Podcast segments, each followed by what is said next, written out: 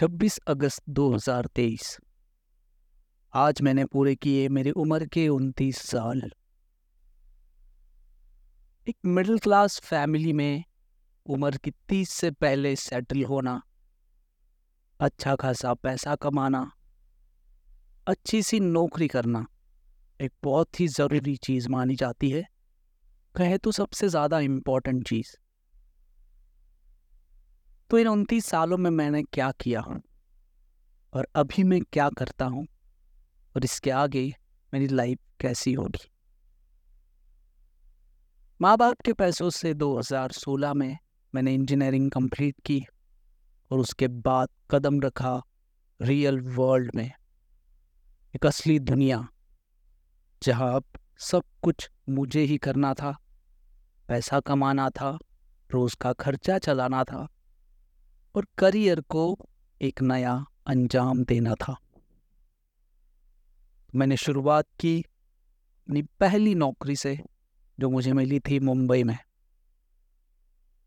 सोलह हज़ार की सैलरी। मुंबई जैसे शहर में सोलह हज़ार की सैलरी 2016 में सरवाइव करना थोड़ा तो मुश्किल था ही।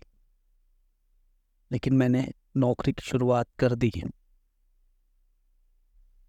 अब उस नौकरी में ना तो मेरी डिग्री काम आती ना ही कोई दूसरी स्किल, क्योंकि मेरी डिग्री थी इंजीनियरिंग मैकेनिकल की और मेरी नौकरी थी यूएस के मॉर्गेज की, यानी कि यूएस के होम लोन्स। अब इन दोनों काम का और डिग्री का एक दूसरे से तो कोई संबंध था नहीं। लेकिन जो नौकरी मिल रही थी, उसे करना भी तो ज़रूरी था। लेकिन मैंने सोचा कि नौकरी के साथ अगर कुछ छोटा सा बिज़नेस भी किया जाए तो मेरे ऊपर के खर्चों का काम चल सकता है। कम से कम दो तीन महीने स्टडी करने के बाद मार्केट में घूमने के बाद मुझे एक ऐसा काम मिला, जिसमें ना तो इन्वेस्टमेंट थी, ना ही कोई स्किल सीखने की ज़रूरत थी। बस हमें यूज़ करना था सोशल मीडिया और इंटरनेट का। तो मैंने वो काम शुरू किया। वो काम था सेकेंड हैंड गाड़ी बेचने का काम, जिसमें मुझे बस गाड़ी बेचने वाले लोगों की डिटेल्स फेसबुक और अन्य सोशल मीडिया प्लेटफॉर्म के ज़रिए लोगों तक पहुंचानी थी और वहाँ से उन्हें कस्टमर प्रोवाइड करने थे। काम धीरे धीरे कर रहा था। धीरे धीरे उसमें ग्रोथ हो रही थी, लेकिन उसके बाद बुरे किस्मत की शुरुआत हो गई।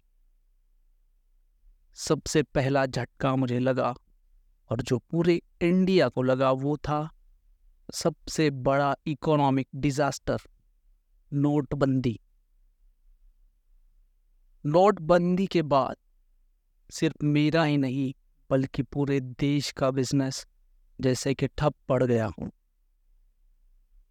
धीरे धीरे लोगों के बिज़नेस कम होने लगे और इंडिया बिज़ी हो गया अपने नोट बदलवाने में। नोटबंदी का दिन था और उसके बाद कितने महीनों तक मुझे एक भी गाड़ी की इंक्वायरी नहीं आई। तो मेरे जॉब से जो पेमेंट जो सैलरी मुझे मिल रही थी, उससे जैसे तैसे मैं सरवाइव कर रहा था मुंबई में। फिर छः महीने हुए ही नहीं थे थे आ गया जीएसटी और उसके बाद तो मेरा बिज़नेस पूरी तरीके से मुझे बंद नहीं करना पड़ा। और इससे ऊपर भी ऐसा कुछ हुआ कि मुंबई में सरवाइव करना ही मेरे लिए मुश्किल हो गया। कंपनीज़ के ले शुरू हो गए, यानी कि लोगों को नौकरी से निकालना कंपनियों ने शुरू कर दिया था, जिसका असर मेरी कंपनी पर भी हुआ और मेरा भी नंबर लग ही गया। मैं जॉब के लिए गया बारह जून के दिन और तेरह जून तक मैं जॉबलेस था। कुछ समझ में नहीं आ रहा था कि क्या करे और एक पूरा दिन मैंने सिर्फ़ सोचने में बिता दिया। लेकिन कुछ तो करना ही था तो मैं निकल पड़ा अपनी फ़ाइल लेके जॉब की तलाश में। जिस भी कंपनी की यहाँ इंटरव्यू देने की कोशिश की, वहाँ सैकड़ों लोगों की भीड़ पहले से ही लाइन में खड़ी थी, जिसमें बहुत सारे जान पहचान के चेहरे भी थे, क्योंकि मेरे साथ उनकी भी तो जॉब चली गई थी। कंपनीज़ को पहले से ही पता था कि लोगों की जॉब्स जा चुकी है और इनके पास अब और कोई चारा नहीं। तो उन्होंने भी सैलरीज को कम करना शुरू कर दिया। और बारह पंद्रह हज़ार की ऑफर्स वो देने लग गए। बल्कि उतना मिलना भी तो मुश्किल हो गया था। मैंने बहुत दिन कोशिश की, लेकिन कुछ हो नहीं रहा था।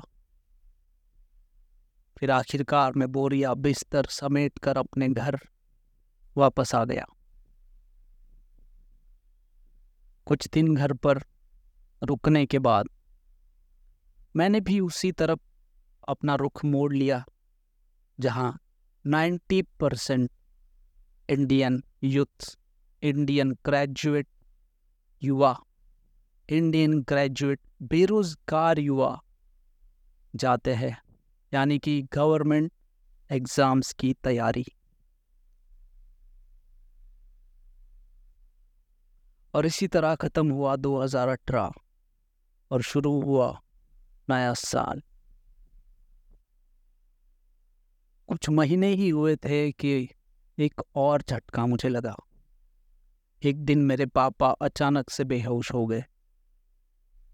हम उन्हें अस्पताल लेके गए, लेकिन वहाँ पर कुछ समझ में नहीं आ रहा था। डॉक्टर ने दूसरे अस्पताल में शिफ्ट करने की सलाह दी। और जब दूसरे अस्पताल में शिफ्ट करने के बाद टेस्ट हुए तो पता चला कि उन्हें ब्रेन ट्यूमर हो गया है।